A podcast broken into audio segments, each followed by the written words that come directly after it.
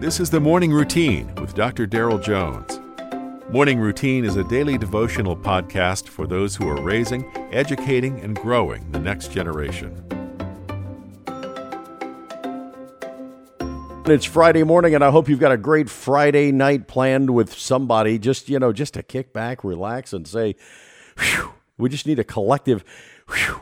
Okay, for this morning, how about uh, Acts chapter 2, verse 42? By the way, Friday, August 19th. And they, the early church, devoted themselves to the apostles' teaching and the fellowship, to the breaking of bread and the prayers. There's an old Christian adage that refers to today's text as the four legged stool of Christianity.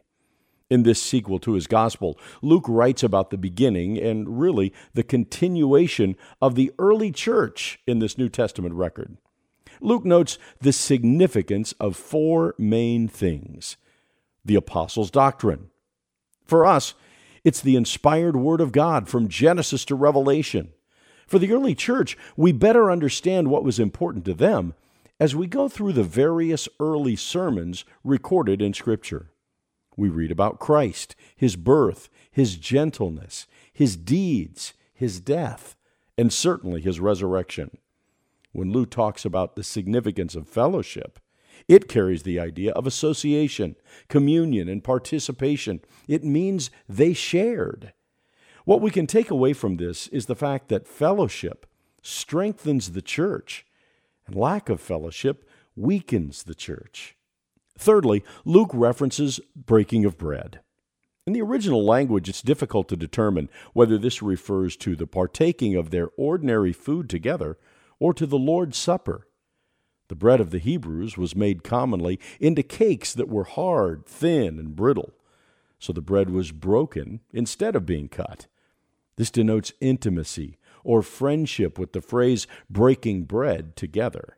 It would be common for them to break bread after a blessing was pronounced upon the food.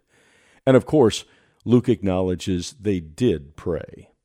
Throughout Scripture, we read of various kinds of prayers, which were partly New Testament Christian prayers restricted to no formula. Some were from the Psalms, and some were reoccurring Jewish prayers, especially referring to the Messiah and to his kingdom. In this verse today, we can see how the church was able to grow with a solid foundation, steadfast in the apostles' teaching, fellowship, breaking bread, and prayer. Then and now, the Holy Spirit uses this famed four legged stool. You've been listening to the Morning Routine, brought to you by the Herzog Foundation and hosted by its president, Dr. Darrell Jones. For more information, please visit herzogfoundation.com. To receive the morning routine as a daily email, sign up at morningroutinepodcast.com. See you in the morning.